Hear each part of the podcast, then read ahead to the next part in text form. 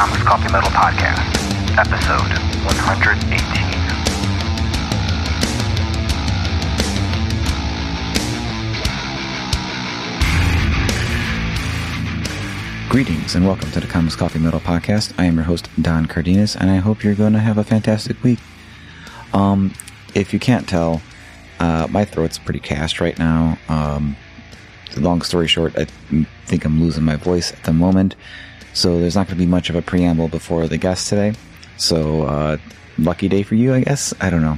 Um, I do want to make a quick mention that I originally planned to have a short Q and A with writer Mark O'Stack about his Kickstarter, The Relentless Adventure. It's a really fun looking Kickstarter, but you know, I, I just things got away from me, and I wasn't able to uh, get him the questions in time to where I would be able to post this. So, my apologies to Mark. Um, but it's all still pretty good because I'm speaking to his uh, co-writer today, Jordan Alsaqa. Uh, they co-wrote the Relentless Adventure together, and it's a really, really fun looking Kickstarter. We talk about it a whole bunch in the episode, so it's still definitely covered. But as of posting, there's less than probably 48 hours or so before uh, it ends. So please go check out the show link below, check out the Kickstarter, then come back and listen to the episode because uh, it, it's very, very, very close to being funded, and it's a really good looking book, really fun looking book, and uh, it definitely deserves to be funded. So I'm going to stop now because I can just feel my voice ready just to die. So um, please enjoy this interview with uh, Jordan Alsaqa. He's so much fun to talk to, really awesome dude, and uh, apologies again to Mark for not getting my stuff together to him on time, but for sure Mark will be a full-on guest uh, sometime soon. So uh, we will have plenty of uh, him on the show before we know it. All right, I'm done. Check out the Kickstarter. Check out this interview, and I'll see you around. All right, it is now time for my guest. Uh, today I have a very talented writer on board, someone who I've uh, kind of known on Twitter for a bit, I want to say, but we haven't really uh, kind of formally met. I don't, I don't know how those things, I don't know how to describe these things on social media where you kind of just you're in the same circles, you follow each, I guess the mutuals thing. I don't know. We'll figure it out. But regardless, I am more than pleased to welcome to the show Jordan Alsaqa. Jordan, welcome aboard. Thank you for having me. And you know, it's the same. It comics is weird in general. Social media is weird, and it's like I've worked with people for the better part of a decade and never met them in person. Have barely spoken to them mm-hmm. on like a yeah. voice line. So it's just yeah. a weird industry, but but no, I mean it's the same. There are so many people where I think of very very good friends, I would say, and then I'm like, have we ever held like a a, a long conversation, or am just like always cheering them on? So so I get it. Yeah, it, yeah, it's it's definitely that weird. uh Like, is it friends? Like, I've kind of had to like you know mentally like compartmentalize like friends, acquaintances uh, professional acquaintances, you know, just so, and also just based on like how how much I want to like kind of like how how comfortable I am saying certain things to certain people. um, uh, and you know, I, am but I'm I'm super glad to have you on the show. You have a really awesome looking book called Cooking with Monsters coming out. You have a really awesome Kickstarter called The Relentless Adventure. Uh, that's happening right now, and as of the show posting, we have a, only have a couple days left to fund. Um, and if everything goes right, meaning I get the questions to him in time, your co-writer on that project, the Relentless Adventure, uh, we'll have a little Q and A at the beginning of this episode uh, with him. So we'll see about that. I have to get my ass in gear. That's all on me. but um, yeah, Jordan, uh, I'm super pumped to have you on the show. Because uh, speaking of like acquaintances, like you know, full disclosure, originally on this episode was supposed to be our mutual bud Shadia Amin, and ah. she was supposed to be back on. You know, uh, you know, she's a she's a bud. So I'm like, oh yeah, you know, let's let's have her back on. And she's like, sure. And then like, uh, but however, uh, whenever I contacted you, she's like, actually, you know what, my buddy Jordan, he's got this really awesome book coming out. He can have my slot. I I, like, I got to thank her for. I'm literally tomorrow. Uh, I'm driving down to Rose City Comic Con and we'll be seeing her. So I'm going to thank her personally okay. for that. so I'm like, I'm like, sure, you know, that that's fine. Um, you know, Shadi was already on once, so you know, it's I'm, I'm more than happy to get a new person on, and you know, I'll definitely get her back anyway.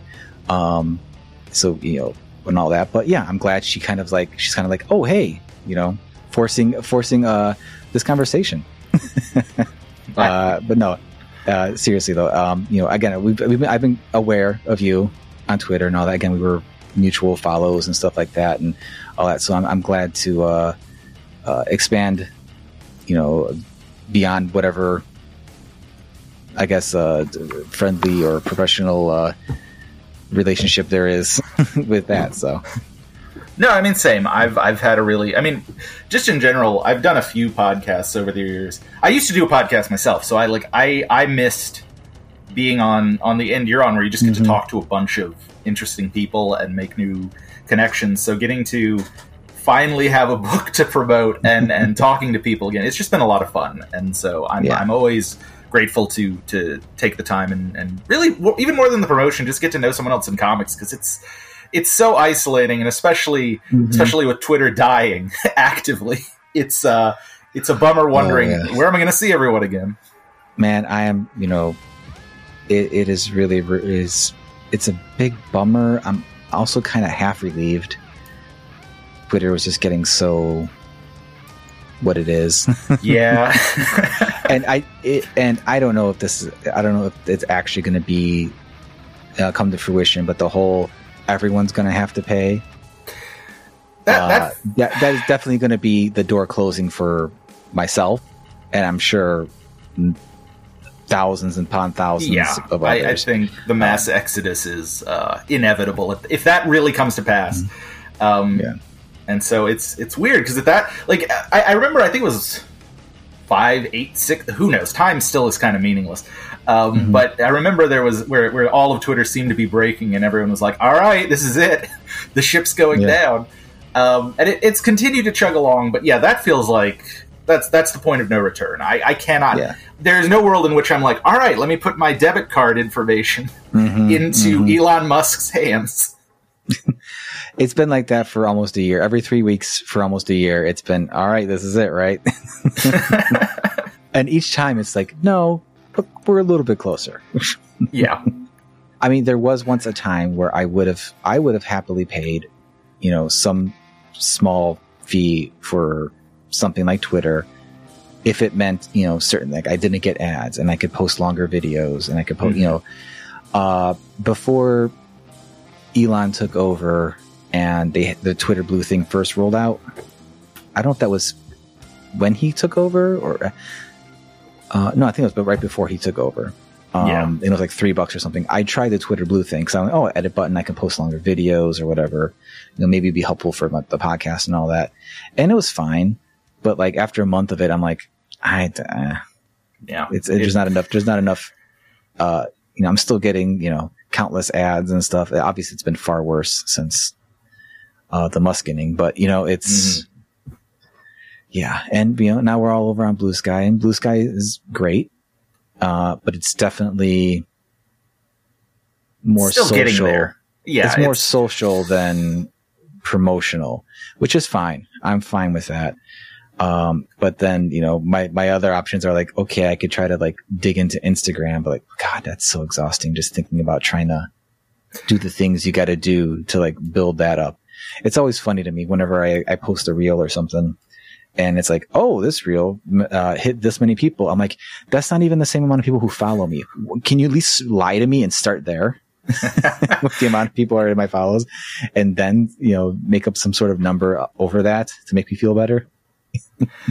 yeah, I it it when you try, and I've tried. I've been trying to do a little more of Instagram and spending more time messing with Blue Sky, and even with something as close as Blue Sky, it's like you yeah. realize just how nuanced the different ways you have to interact with certain uh, social mm-hmm. media sites are. And coming in late on some of them, it's like you don't even know when. It, like I don't even know when Instagram was good. I'm just here in the Reels no. video driven nightmare version of it, but that is still kind of useful. Um, yeah, I don't know. It's it's tough. It's yeah. It's who knows. It is. It is. It is so rough because you know I don't mind the video making aspect of things. I like making little videos and stuff like that. You know, for a while I was trying to like do stuff on YouTube or whatever, but it's just so time consuming Yeah. that you know and my free time is such that my free time is when i have to make the comics like the the podcast as much as i love doing it and as much as much as i can like point out the amount of connections i've made and how i probably feel like it's helped you know my own personal stuff get out more it is a hobby you know it is Mhm. something that you know i i don't expect you know um to make into a hustle you know you know, granted, I want people to listen, and I want, you know, I'm always trying to figure out new ways to get more people to listen because I want my guests to have more exposure and all that. But it's it's one of those things where it's like there's that, and then there's the actual making of comics, and then everything else around it is like you are sixth or seventh priority right now. so I'm, I'm I'm hoping once my um once my uh, my youngest is in full time school uh, in the next year or so that and I have like a kind of like a solid work day, then maybe I'll probably will pivot more to video stuff with podcast things and, and stuff like that because that seems to be where they where they go, where where everything where they want everything for every algorithm is videos and stuff. So anyway, this is a very long intro. Um, because you know I definitely want to talk to you about your upcoming book, Cooking with Monsters, and obviously the crossover with Marco Stack, the uh, Relentless Adventure Kickstarter. That's you know uh, ending very, very, very soon as of posting. But you know, Jordan, rules of the show. I got to ask you, comics, coffee, metal. What are you digging right now? All right. Well, I am. I'm going to be. I'm one of three because I'm not big on coffee or uh, metal, but I, I have replacements. But comics, comics is Okay. easy. Um, I'm I'm having a lot of fun. The biggest thing I've been reading, I'm getting pulled more and more back into something I thought I hoped I was I was done with is is monthly. Like I I, I switched to trade waiting right, right around when I graduated college. I was going to the I was able to get to the comic shop a lot less, and I, I in my head I was like, all right, I'm going to read trades and it'll be fine. Uh, and I got used to that for a long time, but now now that we are in a place where I have a comic shop again, especially in the past couple of years, I've gone in and I've gotten a few more books and you know it's it like when you go in and you're in the comic shop a lot again, it's very easy to see all of the the pretty new books and Yeah, just be like, yeah. ah, I can try the first issue. Um, but the big thing that really pulled me back is I'm a big Star Trek fan. Um, so when IDW launched their uh, new ongoing, I think late last year, um, or was it either that or the beginning of this year, uh, which was crossing over characters from a bunch of the different uh, 90s series, it really pulled me in, and I started reading that, the spinoff. Uh, it has its first like event crossover, Day of Blood, that's wrapping up right now, and it's just been fun. It's you, you know it reminds me of that feeling of like early MCU or other like early crossovers before it got exhausting and it was like you had to watch every Mhm, single mhm. thing. Like Star Yeah. Trek never really had that. They had crossovers, but they were always very minor. But, but getting to see like Voyager characters and uh, TNG characters and uh, mainly uh, Deep Space Nine characters all kind of interacting and, and exploring. You know, it's that fun side where it's like, oh, it's just fun seeing these characters interact and tell a single story together. Um, Mhm. the question for anything like that is: Is it sustainable long term? Is it still going to be fun two, three, four years in? Um, I don't know, but but it's fun right now. I'm I'm really enjoying those books. Um, and then from that, I've just every every again, it's like every couple of weeks I'll see another book, and I'm like, uh, I, maybe I check that out. And uh, recently was the one-two punch of the the new DC books with Dawn of DC. I picked up both Birds of Prey number one and Fire and Ice number one.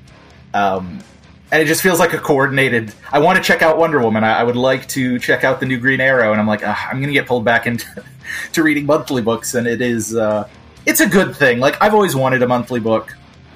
I miss it. I miss being a college kid who had really easy access to a comic shop and a lot less financial responsibility about how I was spending my money every week. Um, so I miss those days where I could get a stack and just spend a couple hours enjoying them. Um, and I'm getting pulled more towards that. But those are kind of the books that have been been doing that to me. They've been pulling me back in. That's interesting to hear. I've been like, whenever I stop at the comic shop, uh, just to pick up a book or something or or whatever, um, I'm always feeling like, man, I should get monthlies again. And then I remember like I have no space put any paper monthlies. Like I'm trying to get rid of like ten years of like fairly modern monthly comics just because I don't have space for them. And I don't have space for a lot more trades. And I'm like, oh God, you know, I still want to like read. And that's what pisses, what pisses me off so much about the demise of Comixology. Mm. And like, it was so easy for me to just like lay in bed, like, you know what? I want to check out this series. And I, you know, I can just go buy the first few issues easily yeah. and just read them. now it's like I gotta, you know, uh, go to a, you know go to under a bridge and answer the you know the trolls riddles three and like you know make sure it's synced up to my other device. It's come on Amazon, you just shit all over this, and uh, it's, it's, it's it's it's it's really annoying, which you know you know p- puts me off a lot, and then.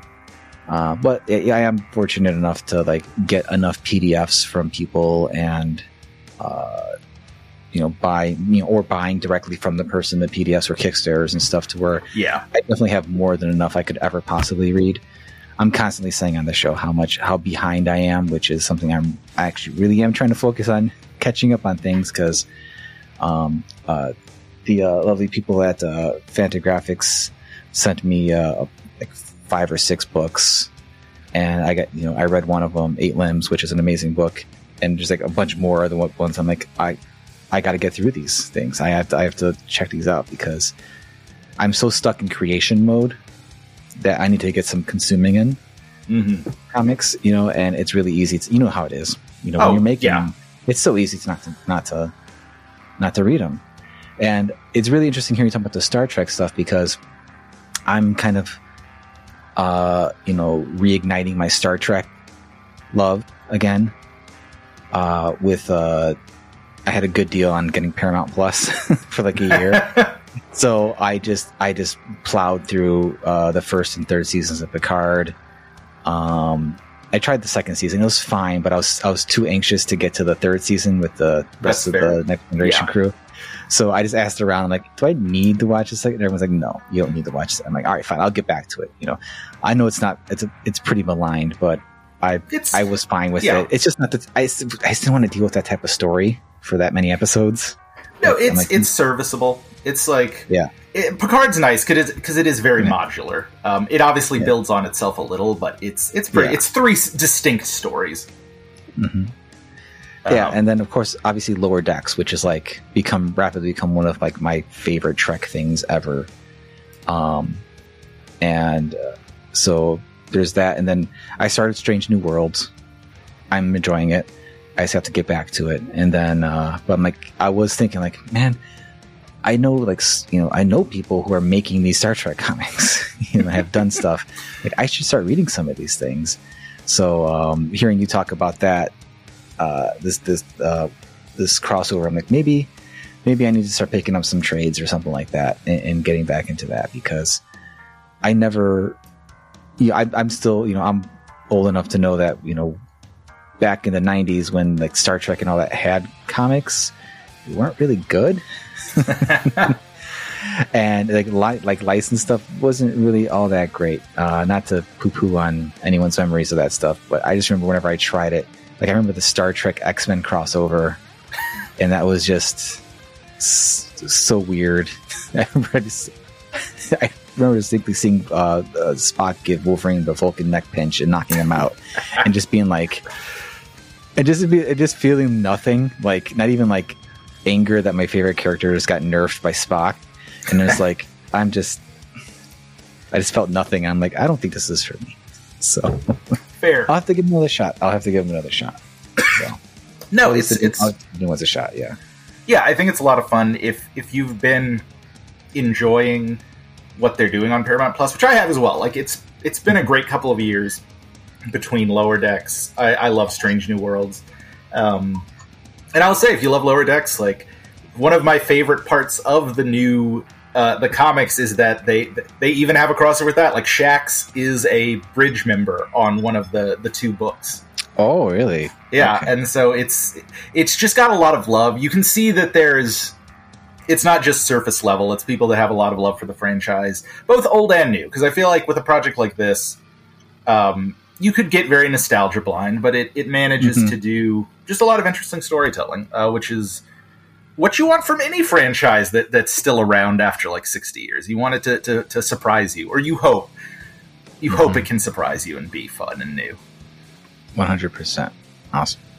Well, you mentioned you're not a, a coffee or a metal person, but you have some stuff to replace it. So, um, you know, pick be- beverage or tunes.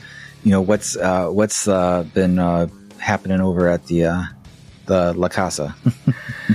Uh, so, so as far as beverages, like the biggest thing for me is I've always been really big into soda, um, and I've always really been big into Mountain Dew, uh, which was was like my favorite Mountain Dew is Mountain Dew Voltage. It's my favorite soda, and it was from a.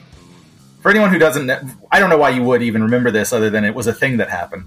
Uh, but Voltage was invented. They had like an, an event called Dewmocracy, and they introduced three new flavors, and people could vote on their favorite. And Voltage is the one that won. And that's just sort of Mountain Dew's vibe, is they love to do weird things and Yeah. put weird flavors out into the world. Um, and it is one of my goals. Like anytime, if I'm at the store and I see a new flavor, it does not matter how disgusting it sounds. I will try it, and that has that has bitten me many times. Um, but currently, they one of their promotions is every year they have a, a flavor called Voodoo for Halloween, and it is a mystery flavor every year. Um, Oh, and so I just drank that. Uh, I've been drinking it.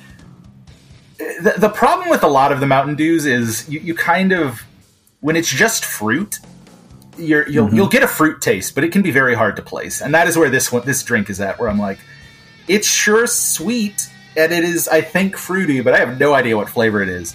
Um, but you know what? It's good enough. I don't mind that I have 12 cans of it to drink. um, if if you followed, they've done some really weird things over the years. There has been you can go to KFC and get a sweet tea Mountain Dew, uh, which is not good. Uh, Oh. There are very famously they they focus tested but never released a uh, Doritos flavored Mountain Dew called Dewitos, which sounds like a boy. bit, but is a real thing that they did focus test on college campuses. thousand percent believe you. Um, so that's that's like the the big thing for me. I'm not I'm not a big drinker. I don't drink coffee. I really like tea a lot, um, but I'm I'm very basic. I drink like a jade mint citrus and and uh, hot tea, and really enjoy that. I'm southern, so I love sweet tea, but I live in the Pacific Northwest, so it is very hard to find good sweet tea uh, in this region. But so, uh, Arizona sweet tea doesn't do it for you. no, I- you know, I like it okay. Um, I, there is a brand that's pretty good that I, that we'll drink on occasion, but it's like if you're not from the South or certain regions in the area, it's like any restaurant you go to, they will have a sweet tea option, and it will be ungodly sweet. Uh, like, like Yeah. it is. It is a very regional thing that once we started moving because we again we I, I lived in North Carolina until I was 26 and then we, we moved across the country a few times and it's just you, realize how much you miss something when it's gone uh, and sweet tea has has been a big thing.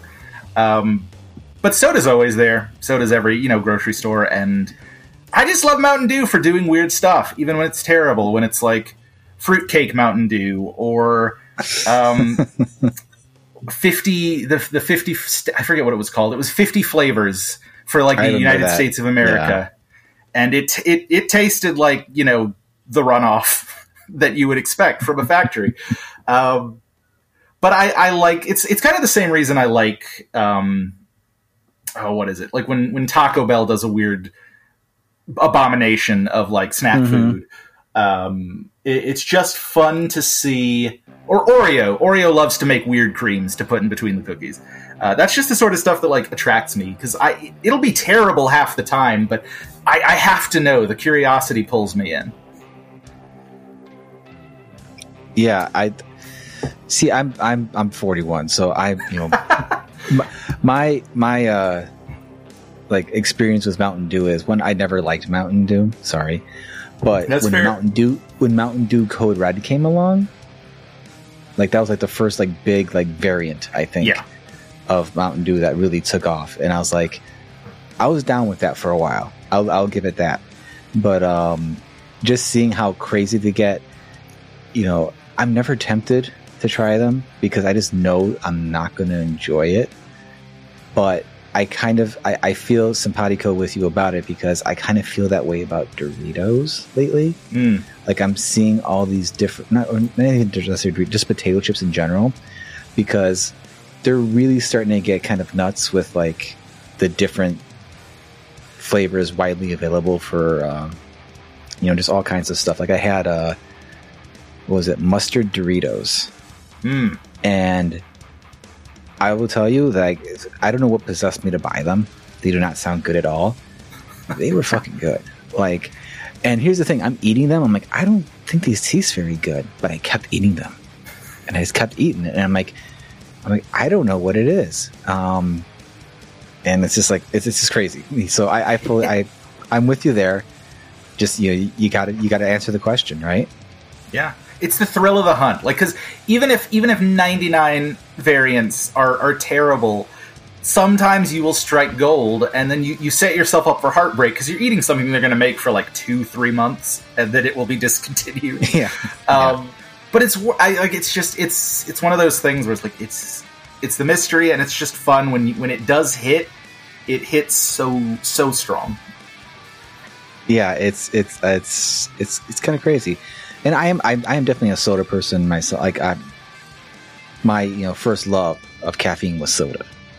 You know i'm still all about the soda. I just got to be cooler with it as you know as you get older. Absolutely. but um so no i i, I I appreciate the the uh the uh you know the the the preference or it's just just, just the love of soda. Because you know sometimes there's just nothing like just cracking open a cold soda and it's like getting that you know the tingly burn down your throat. Absolutely. and it's yeah you know I, I get it. I get it. I'm with you uh so cool. Well hopefully uh mountain dew comes out with uh something new that'll that'll uh Almost certainly. make, um, make make make these uh make these uh trial and errors for you worthwhile They, I mean, you know, sometimes they start a new flavor and it's really popular, and I mean, it's great. It's great for their business. At half the time, I'm always like, this is like the worst flavor they put out in six, in like in years. Um, but it's popular, so you never know. all right so uh you said you're not a metal guy but what's what's the uh what's the music that gets you that gets you pumped for the day You know, I am. I was always very eclectic in in high school, and that's really kind of continued into my uh, 30s. I guess is what I'm in now. Um, and uh, I was big into ska, which uh, was a weird pick for being high school in the mid 2000s. This is pretty well after like the 90s rush. All those bands were still around and still making new albums, and I was I was one of the people discovering them at that point. Um, mm-hmm. and I still I still love, love a lot of ska. I was really big into They Might Be Giants. Uh, still, I again, I I could not tell you what was popular in the 2000s outside of like Linkin Park, which I was pretty big into. Um, but I listened to a lot of stuff from like the 90s and 80s, but not like the popular stuff from the 90s and 80s, like ska and college rock stuff. Um, and so today, I still listen to a lot of those same bands, um, but I'm a little more pop conscious. Like I, um, I'm a big fan of Florence and the Machine, um, Carly Mhm. Rae Jepsen. I, I like really high energy, um, all bangers type of playlists, just because No, I it- get it. that's that's what gets me, you know, going. I like to I like to match. I'm not huge on writing to music, just because I I tend to mostly uh, work in silence and like focus. But sometimes it, it does help. Like if I'm going to write a high action scene, I, I like to listen to a lot of anime themes or a lot of high energy uh, pop. Or if I'm writing something a bit more subdued, I will I will find music uh, similarly. I mean, I think that's a lot of people, right? You want to match your mood to what you're trying to work on yeah because yeah it's tough pulling the emotions, especially when you're doing dramatic stuff, because it for me, it's a lot of I, I write not based on my life, but certainly um, a thing I realized is I was pulling a lot of story ideas from my life experiences of the past few years. And even in very wildly different form, forms, I'm like, oh, here's all these themes I've been working on. Um, and so I like the music to match up to that. I think it uh, it's just nice to have that. We put actually for one of my indie books, music is a big deal for the characters. So uh, we when we made our merch for it was pins that were mixtapes, and we made a playlist for each character, um, Oh, which awesome. was mostly I, a lot of my books have playlists. They are mostly thanks to my collaborators because I am like if I make a playlist, it's going to be like the same six bands. it's like the things I listen to. Um, but I'm always trying. I'm like I'm trying to find more music. I will. Uh, I because I, like music. I'm just it's it's not the first thing. Like I'm really big into video games. I'm really big into to comics, obviously, but music isn't. I'll always listen to it in the car, and I'll listen to it when I'm working out. But it's I, I tend to just work quietly, so it, it, it's something I, I try to. Ha- I have to actively seek out new music, or else I just again listen to the same six bands. Yeah, I mean, I I found myself very much in that way, and then doing the podcast where I try to recommend music and stuff like that. That's really forced me to force myself to go and every Friday go to the new releases on iTunes and, and you know find out you know what looks interesting, what looks uh, you know with, with and with metal, you know, being primarily a metalhead, even though I have a fairly wide net of music of, of music I enjoy. Uh, you know, judging by the cover, what music to pick to try out is getting more and more difficult with metal. Hmm. Because there's so there's so like you used to be able to like be like okay, I, I see this type of album artwork. I this band's gonna be. Now it's I have no idea. Like you can see something like incredibly like nasty, brutal looking artwork, and you open it up, and it's just like not that at all. and then you pick something that looks like a sleek, like kind of almost um, super well designed thing, and you and it's like some of them like most brutal, guttural death metal you've heard, and it's just like all right, you know, I, I can't I can't judge these books by their covers anymore. I guess, but yeah, Yeah. seeking something out is is, is something that's uh, been incredibly beneficial for me. So, but I also totally get where you're coming from. Where it's like if you prefer to work in silence and you're working a lot, you know, music just has not become that uh, that much of a focal point in what you're what you're doing or, or what what what you can uh, uh, you know put as a priority to like figure out or have on and stuff like that. So I get it. Yeah, I think I think I'm just weird with music. Like I Mhm. I love it. I listen because I'm not I'm not like some of those I don't like music because I think that's insane. But I do I do have a hard just a harder time thinking of it actively. But I I listen to a lot of stuff. Like I have a Spotify. Again, it is always like the same six bands when the year end roundup comes out. But I also spend a lot of time on YouTube, and I will let the the that's the one thing on the algorithm because I'm generally pretty much like I have my subscriptions and I will just go to my subscription page and actually watch what they put out. But when I'm Mhm. listening to music, I will let the algorithm suggest things. I will try to let it try new, you know, give me new tastes.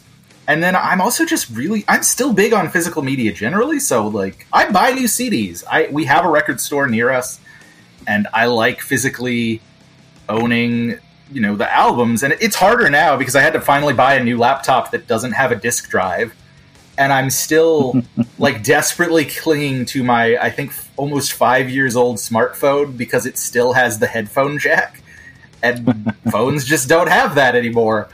Um, no, they don't. so it's it's tough. Like again, the ways I like to listen to music have just gotten trickier because I have just I think earbud technology has gotten better, but I, I have weird ears and I've always had a hard time with like earbuds falling out. So I'm, I'm Mhm. like I and I know they have nice wireless. It's it's one of those things, right? Once you get to your 30s, you start getting a little curmudgeonly about the way Oh, you like things, and so like I like I like to plug my headphone jack in. I like to listen to my physical CDs, um, and it's it's just it's it's it's a bummer seeing that like you get it right because when I was early twenties, I was like it's the way of the future and this is how things are going, and now I'm like no, bring it back.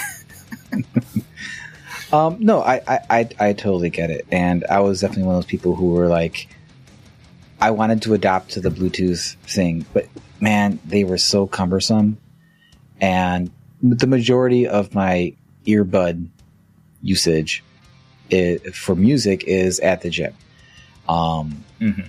and I don't necessarily have weird ears, but I am definitely a sweaty person, so it's like Yeah. no matter what secure tip thingy I have, it's always like adjusting in and out, you know, and you know, wiping it, you know, wiping it down to make sure it doesn't slip out and all that. It's it's it's really annoying, Yeah. and I'm like starting, you know, especially now that my uh my workouts have shifted, you know, less from like all running, some weight training to more weight training less running, I'm like starting to getting, I'm starting to understand why so many of these guys who are lifting weights all the time just have like the big cup headphones on, just because they don't Mhm. fall off.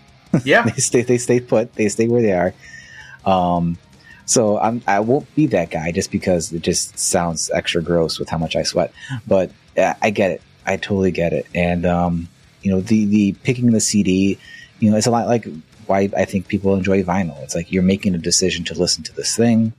It becomes much more of a, uh, you know, just it's just more of a decision. Like you're like, I want to listen to X, boom, as opposed to like, yeah, I could go on my phone, pop in my earbuds, and say, all right, you know, I'm going to listen to this Metallica album. It's not the same. There, yeah, Yeah. there's an experience. There's a quality of the experience to it. It's something that like. Yeah. I, I, I certainly I have a lot of digital stuff. Like in gaming, I switched to once once it became once console prices became like closer to Steam and you could actually get discounts. I spent a lot of the past decade buying a lot more games digitally.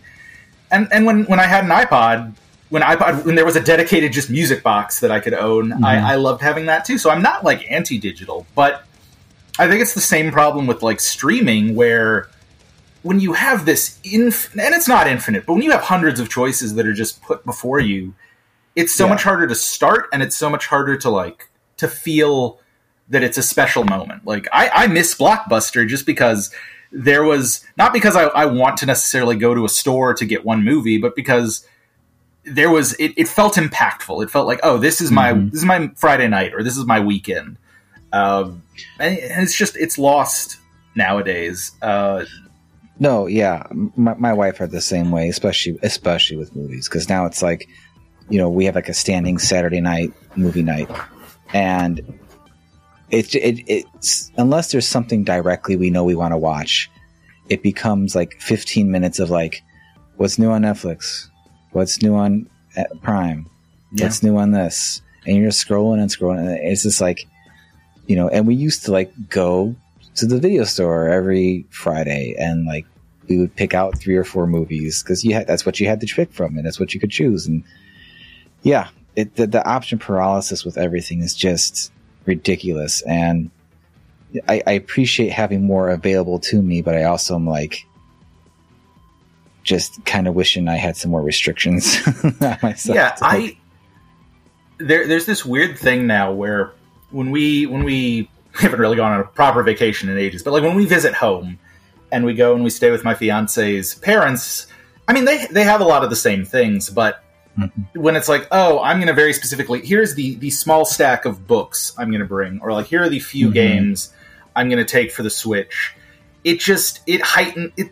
It's weird, and I might, I might not even spend that much time doing it because we're obviously there to see family. But it just it makes it feel special in a way that when I'm sitting in my office and I can look over and go, oh, there's hundreds of books probably, or you know, there's there's all of Netflix. It just it doesn't hit the same.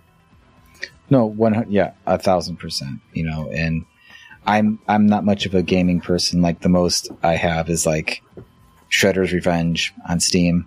you know, that's that's the, that's the one thing I'm like I I excited to play and whatever like emulators and stuff like that. Uh, Yeah. I have, and I did get one of those little retro handhelds not too long ago Oh, like nice. the little um it's one that looks like a, it looks like a game boy But yeah, it's like the, to, the super nice screen and Yeah, yeah, yeah. For for those playing at home, it's the Anbernic RG35XX, and it, it's it's fun. It's nice. Um, but you know, as as cool as it is, like my son, you know, it's basically my son's Sonic machine at this point. But um, you know, it, it's it's like okay, you know, I like having the, that option. But even then, with that, I'm like, I know I can just go and pull whatever, you know, emulated ROM for whatever game Yeah. I can get. So it kind of feels like, again, it, it, that starts to creep back in with like I could pick anything. So yeah, and yeah, I just, just, less choice is good sometimes. Like it, it yeah, I, I miss I miss it. I miss it's weird to say because I mean streaming's basically becoming cable now, the more and more subscriptions Oh, there. But like I miss percent. I miss cable. I miss when it'd be like, oh, I'll just catch Oh, Rush Hour is like 30 minutes in, but it's all that's on. So I guess I'm going to watch like the last hour and a half of Rush Hour on Yeah. cable. Like there, there's definitely those movies where like I will never put this on, but if it's on, I'll watch it. Mhm. Like, and I think that that's just gone away, you know. As and yeah, th- no one is more frustrated than about the streaming service thing becoming the es- essentially cable 2.0 than my wife because she's just like, just fucking cancel them all. Like, there's there's, there's nothing here. Like, yeah. how are we paying for this? It's, And it's like, well- yeah. Um, It's like because there's nothing else. That's why we're paying for them. But it's like, oh god, yeah. yeah, Um, but I don't know. I, I my hope is always that things will. Well, again, we have the writer strike going on right now, and and like also there's the fact that streaming is like ruining lives in terms of how they pay people. So hopefully that can all get fixed too. But you know, I see something like that's actually why I like Paramount Plus so much. They actually put all of their shows on disc. It's like a full year later, but they're actually making it so if you don't want to subscribe to Paramount Plus, you still have the option of how to like watch their stuff Mhm. In a Yeah. legal way. Um, yeah, but yeah, it's just I miss the old days. Again, I'm in my 30s. That's just I guess the default state is you start just missing the way it used to be. yeah. I mean, it, we're we're we're you know more so me than you, but you know we're the old men yelling at the cloud. um, and you know, I guess the literal digital cloud at this point. um, but yeah, it's you know, uh, well, there is something I've I've noticed, and I'm seeing a lot of like series being announced, like, oh, like there was a series that my wife was really into, but uh, we didn't have the channel, and the streaming service was it was on it was a Shudder series when it was when it went to streaming, and we don't have that, and you know, we don't want to pay for that. So, but now it it got licensed out to, I think Paramount Hmm. for uh, for like a couple months, and I'm I'm feeling like I've, I've seen that happen to a few other series. I feel like that's going to happen more and more. Like all these, everyone's like, we have all our exclusives. I have a feeling some of these exclusives are start going to be less exclusive and like you know cross pollinating between services because they're realizing that not every not everyone wants to pay for every single service and not every and not a single service fits everybody's needs. Yeah.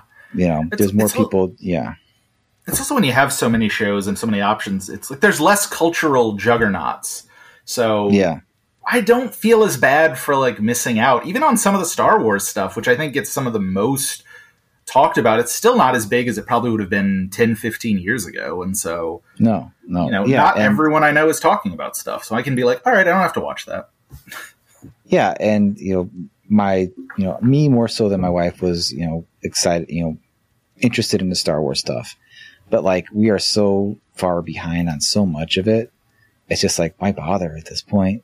Yeah. you know it's like well you know we didn't watch obi-wan. We you know we barely made it through Bo- boba fett. And i know that one's you kind of like universally like yeah it's kind of a stinker.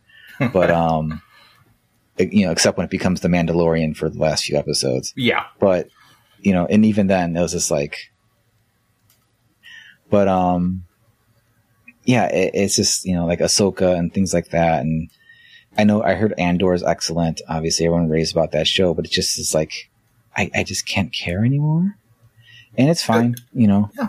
It's the same thing with the Marvel stuff. Like I would never sit, I never would have sat here and and believed that I would be, I would hear about a Marvel thing, and be like, ah, whatever. I'm not going to watch that ever.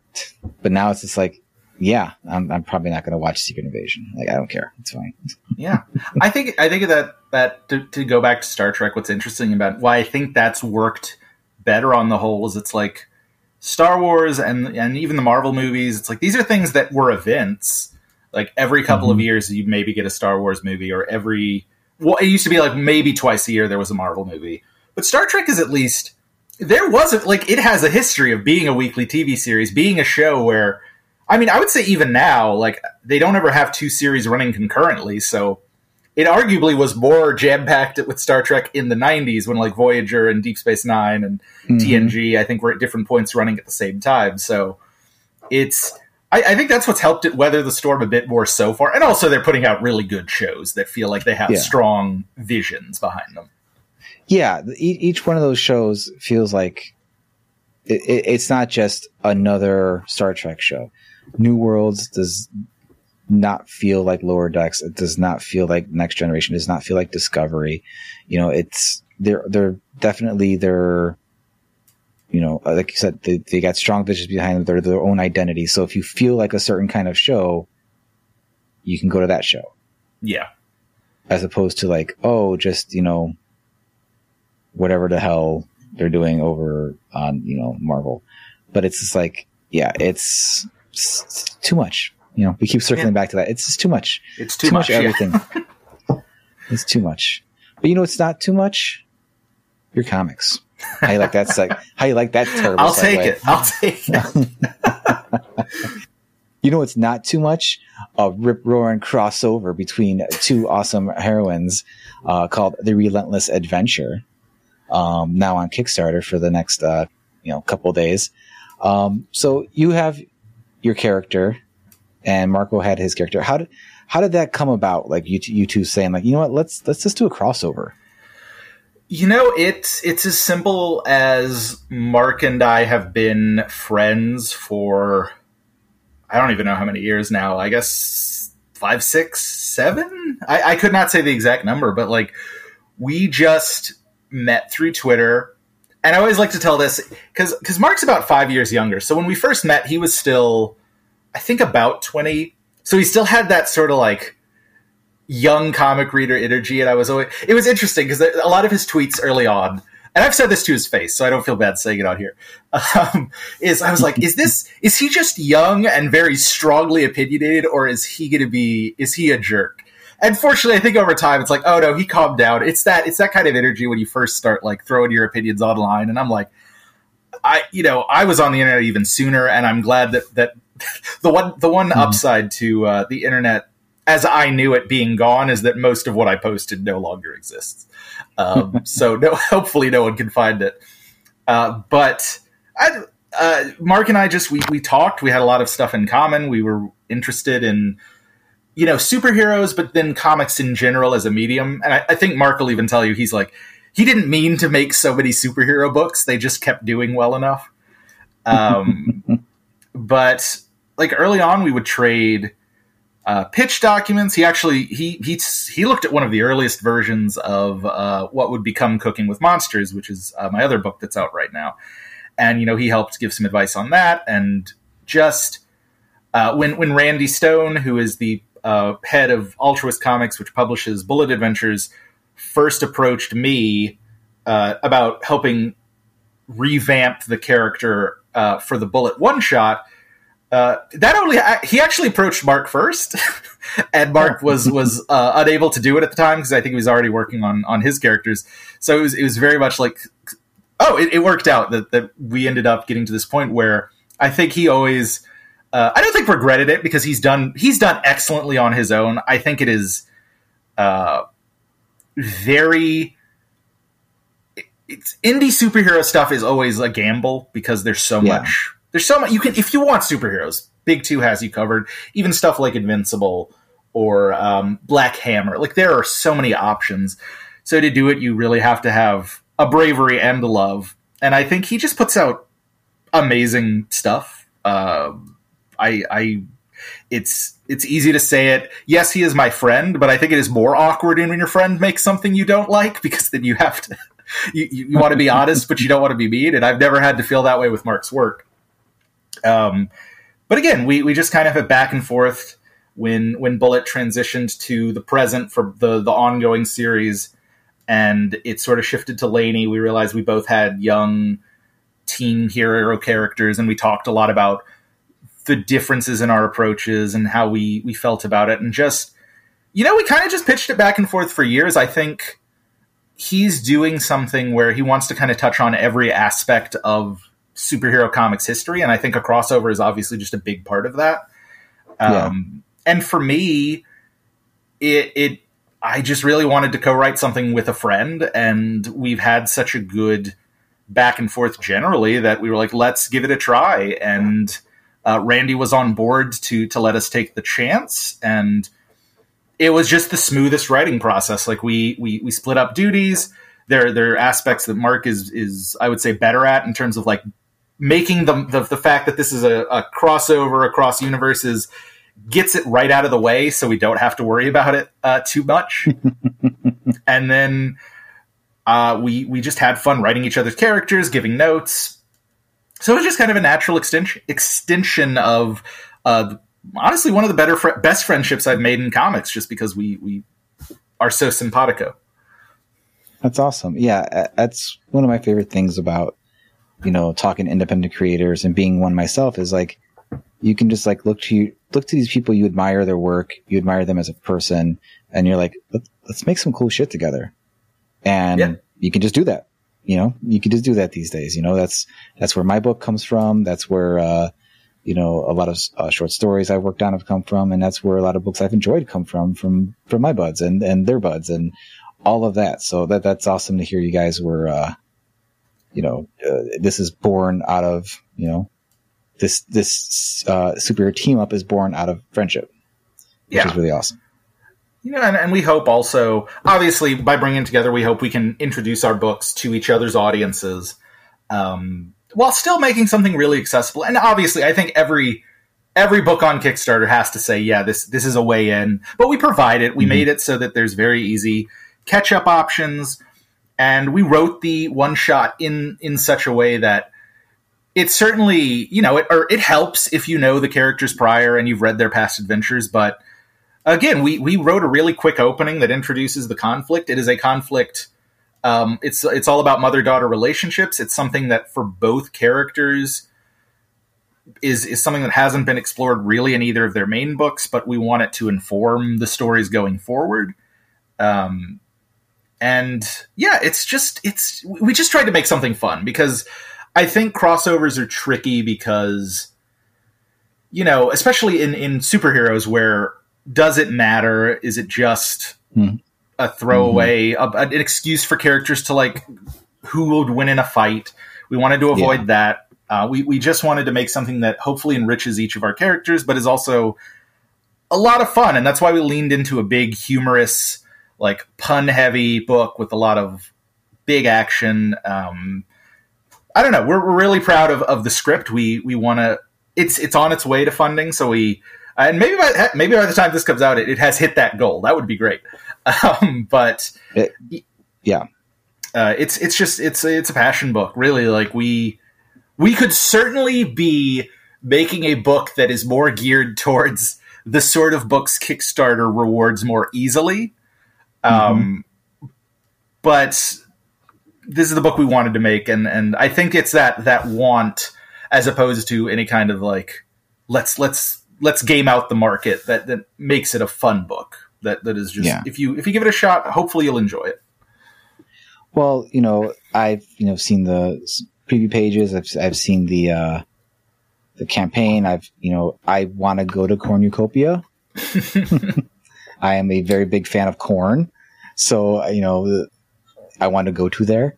Um, and I, I I like the I like the uh, the approach you guys are taking with just you know make it a big fun thing, but you're also you know addressing what these characters are going through, you know, this and and and all that. And I think that's that's the best part of crossovers when they're done right is, yeah, you can, you know, if you just simply address what the characters are currently going through, or you know, kind of like nudge it just a little bit, and then just have the cr- crossover be, you know, the big fun thing wrapped around all that. It works so much better than like, oh, this big crossover is going to change the status quo for this person during it. Just feels so like less rewarding that way. I think because it just feels like it's an excuse to change something, as opposed to just you know being have, being able to have more of a connection to the characters as they're doing something. So yeah, it's. I mean, the thing the thing we we the the thing we've always thought is is this should be hopefully a, a fun entry point. Um, I'm always again I, I, I said Randy who is the head behind Altruist Comics.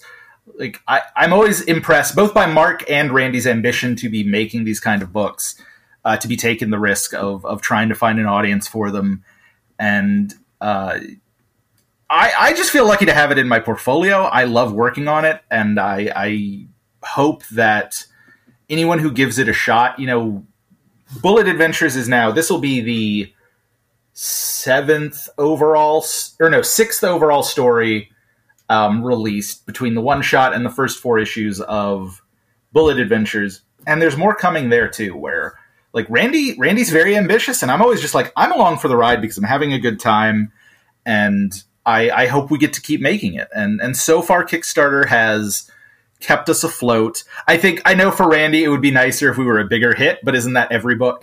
Um, yeah. But I, I'd like to think the book merits more of an audience. But I get it's a hard sell. Like it, indie superheroes, like do I do I really need another super speed character to read when the Flash is out there, when Quicksilver is out there? Um, well, as as someone who doesn't really care for super speed, the current super speed characters, I am definitely more interested in finding one that I do enjoy. Mm-hmm. Um, and also, you know, looking at the tiers, which I literally just backed the campaign right now. Um, oh, thank you. Y- you have, you know, a great tier for a very, a very well priced tier for 20 bucks to just catch up on everything on these characters, a digital catch up on, on yeah. that. And that's like, a no brainer. Like that's, and that's, that's one of the things I, I really do love about Kickstarter is when someone, I come across something like this where like, okay, you know, yeah, I've been aware of your work. I've, I'm, I'm pretty sure I've, I've been aware of Mark's work, but like, I just never, you know, crossed the paths of opportunity to like get it, you know? And then it's like, okay, here's this campaign and now I can get it all for a very you know a very a very easy way of doing it too. You know, just yeah. one click. You're gonna send y- y'all gonna send me a bunch of PDFs. Boom, done. You know, and I think that's just you know, while the nostalgia in me is like. I, you know, I miss the old school days of like going back into the back issue bins and digging through to try to find those issues you missed. Um, you know, I'm also like someone who doesn't have time to do that. so yeah, be, being able to just like, hey, send me all the PDFs. Here's some money. Boom, I got all the story.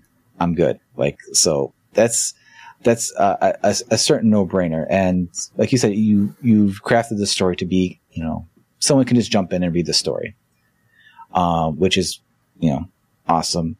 But then again, you know, it's like if someone's like, well, I just, I don't know, man. I really, you know, cause I know some people like that. Like, I need to, I need to know everything. I need to like, it's like, well, there you go. for, for a extremely fair price, you can have it all. there you go.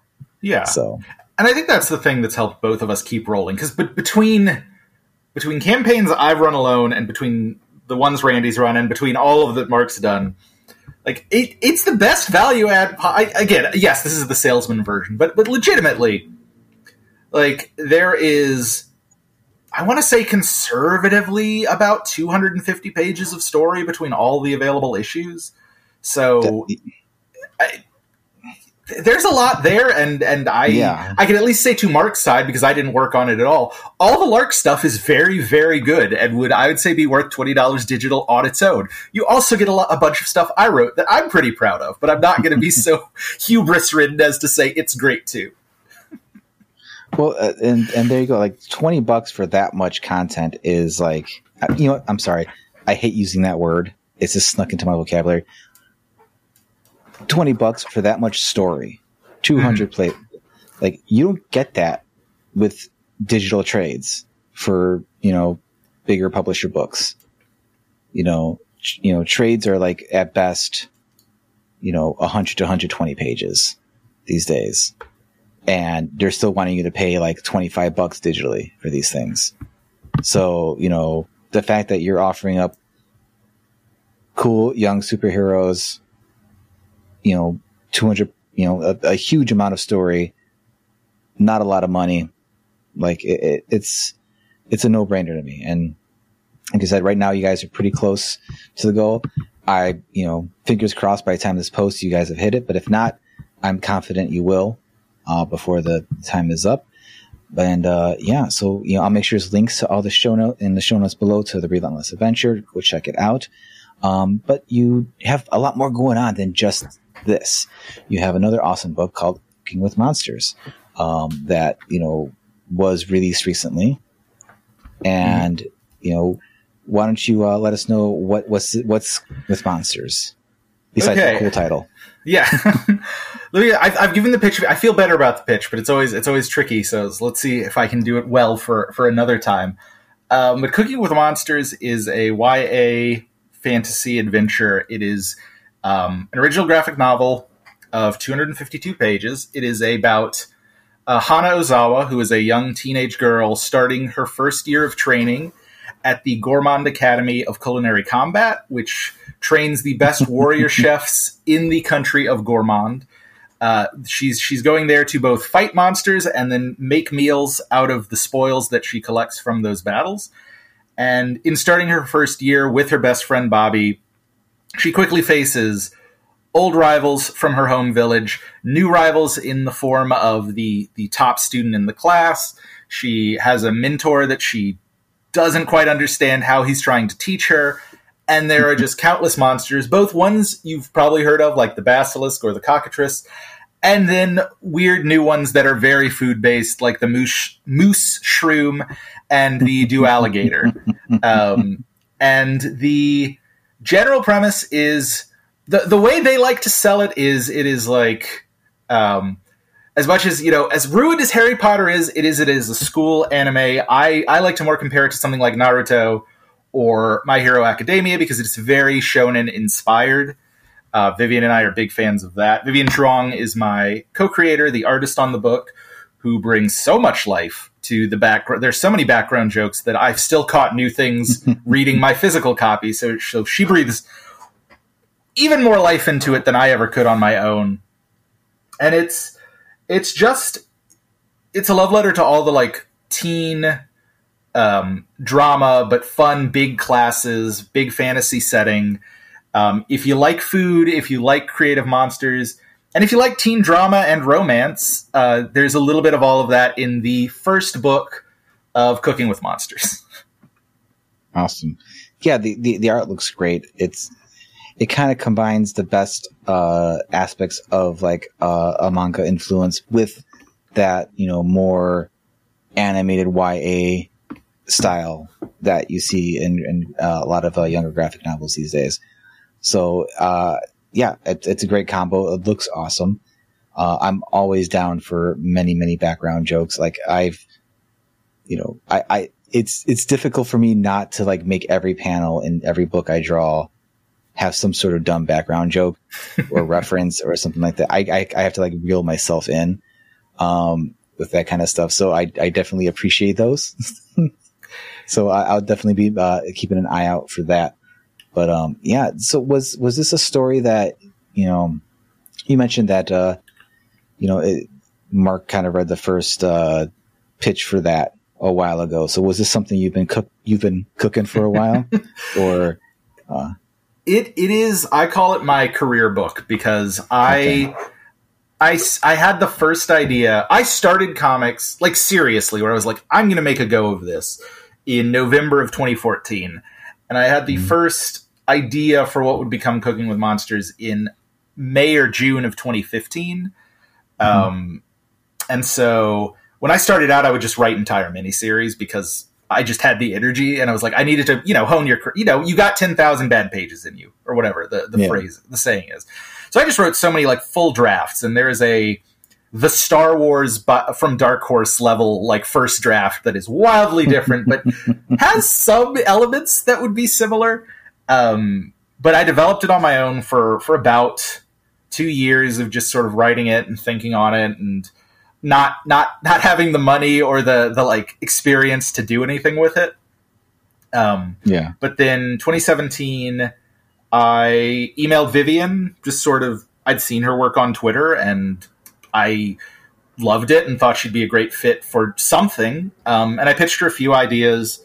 Cooking is the one that she latched onto. And I mean, that's when the book came to life. Like, it, it changed so much with her influence and just discussing it and coming up with new ideas together and being able to write to a specific artist's um, style and interests, which I think is super important in collaboration, is to know like the, the artist is your first audience is the way I try to look at it. Of like if Mhm. if they're having a good time, it will show up on the page. Um, and I, Yeah. I think it is very evident Vivian was having a good time.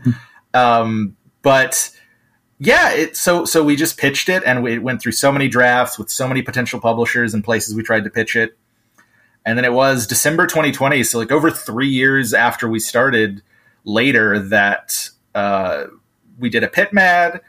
An editor at IDW saw it, and they were they were starting to develop the originals line at that point. Um, and yeah, that's that's where the book started. We we got that first book optioned. Um, they ended up offering it as a they, they offered us a trilogy deal.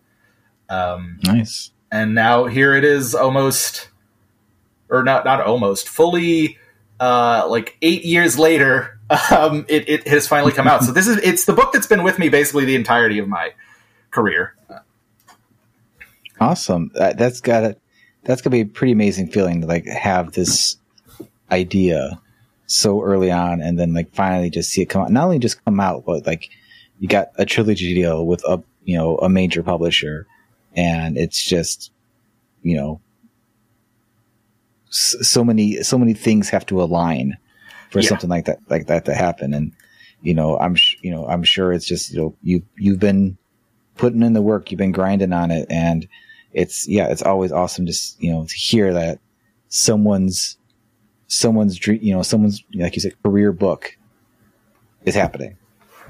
You know, and that that's that's really awesome. I hope you know, I hope the, the book's doing gangbusters. I hope it's it uh you know once the once the trilogy uh gets going, maybe like we, we need another, we need another. Um, I, I did have to laugh pretty hard uh, to myself when you mentioned like the Dark Horse Star Wars uh, analogy. I don't know if, how many people are going to get that, but I definitely got that. I have that first issue. it's it's a weird book if you've if Yeah. you've never seen it's basically it's like the first draft george lucas wrote of star wars and Yeah. it is wildly different like you can you can see it like a lot of the elements are definitely there but it's like oh this needed some rewrites but it's yeah, it's more a fun artifact that it is a good book and that is not Yeah. that is not to besmirch anyone who worked on that specific adaptation it's just it's a rough draft of a script like i wouldn't want my Yeah. rough draft to get produced yeah, and it's, it was just so funny because it came out because that's when Disney bought Lucasfilm, and so that's the only like Dark Horse like they could have they could they had the rights to that. that's the only thing they could they couldn't make Star Wars books anymore. but They could make that, so they they shot for the fences with that. I, I uh, you know I think it was uh, Mike Mayhew art, which you know um, from what I recall is not a cheap get. So you know I'm sure they just they did their best to make that a thing. Uh, God bless them, I guess. yeah oh Um, boy.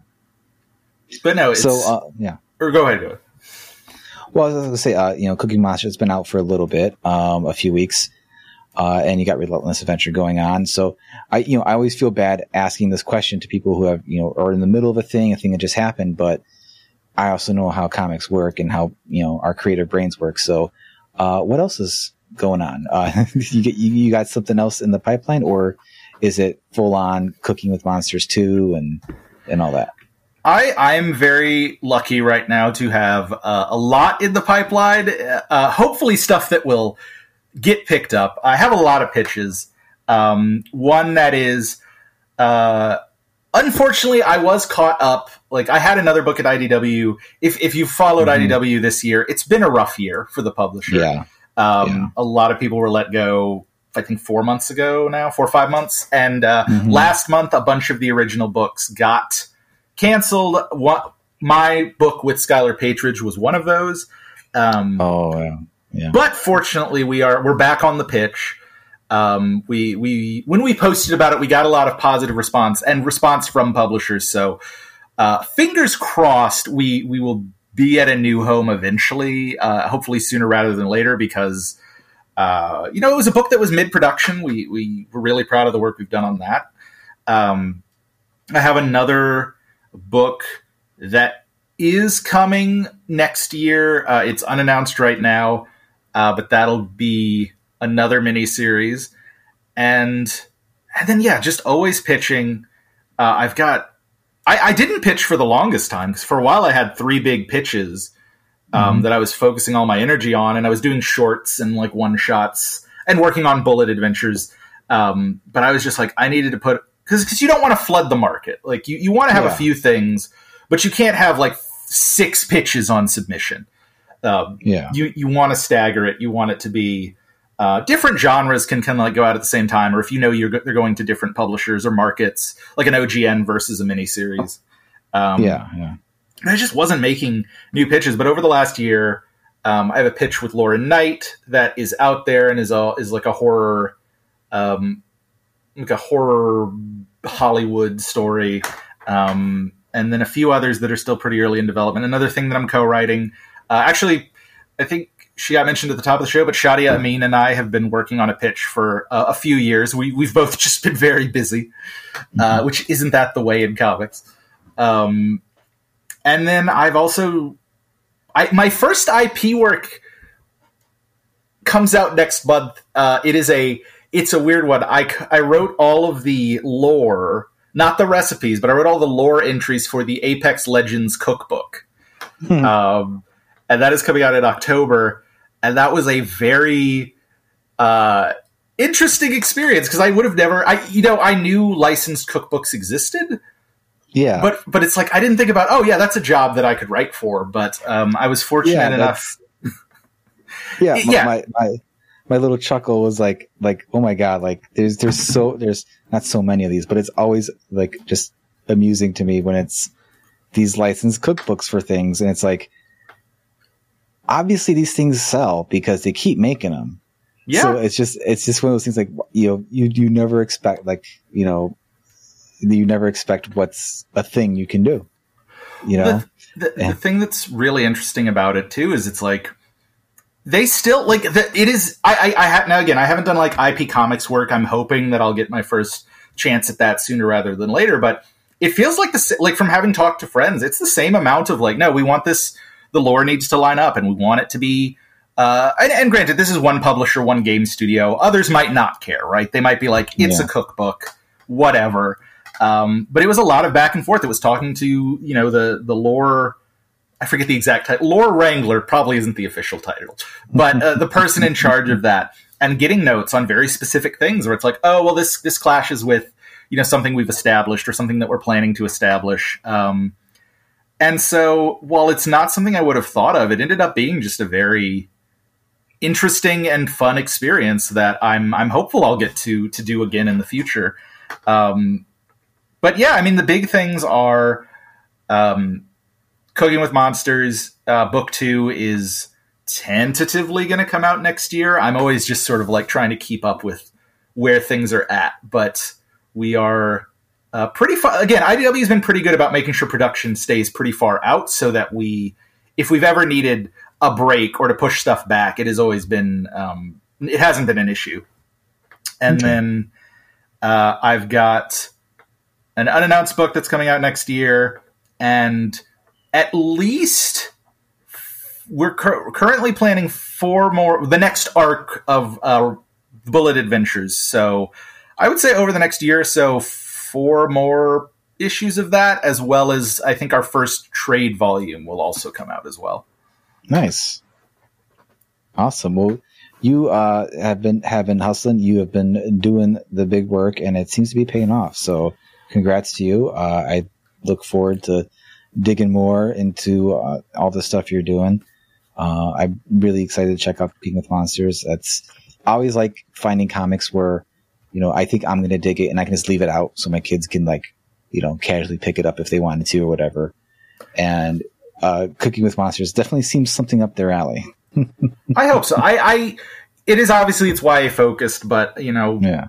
I, I think I wrote a book I'd want to read, and I, I, I think also YA is just big with all audiences right now. So I, I think anyone who likes YA will will find a book they like. Yeah, I, I think I think the YA tag can can you know put people off and it's like no, it just means like it's just not going to have it. It's not like it's not going to be good.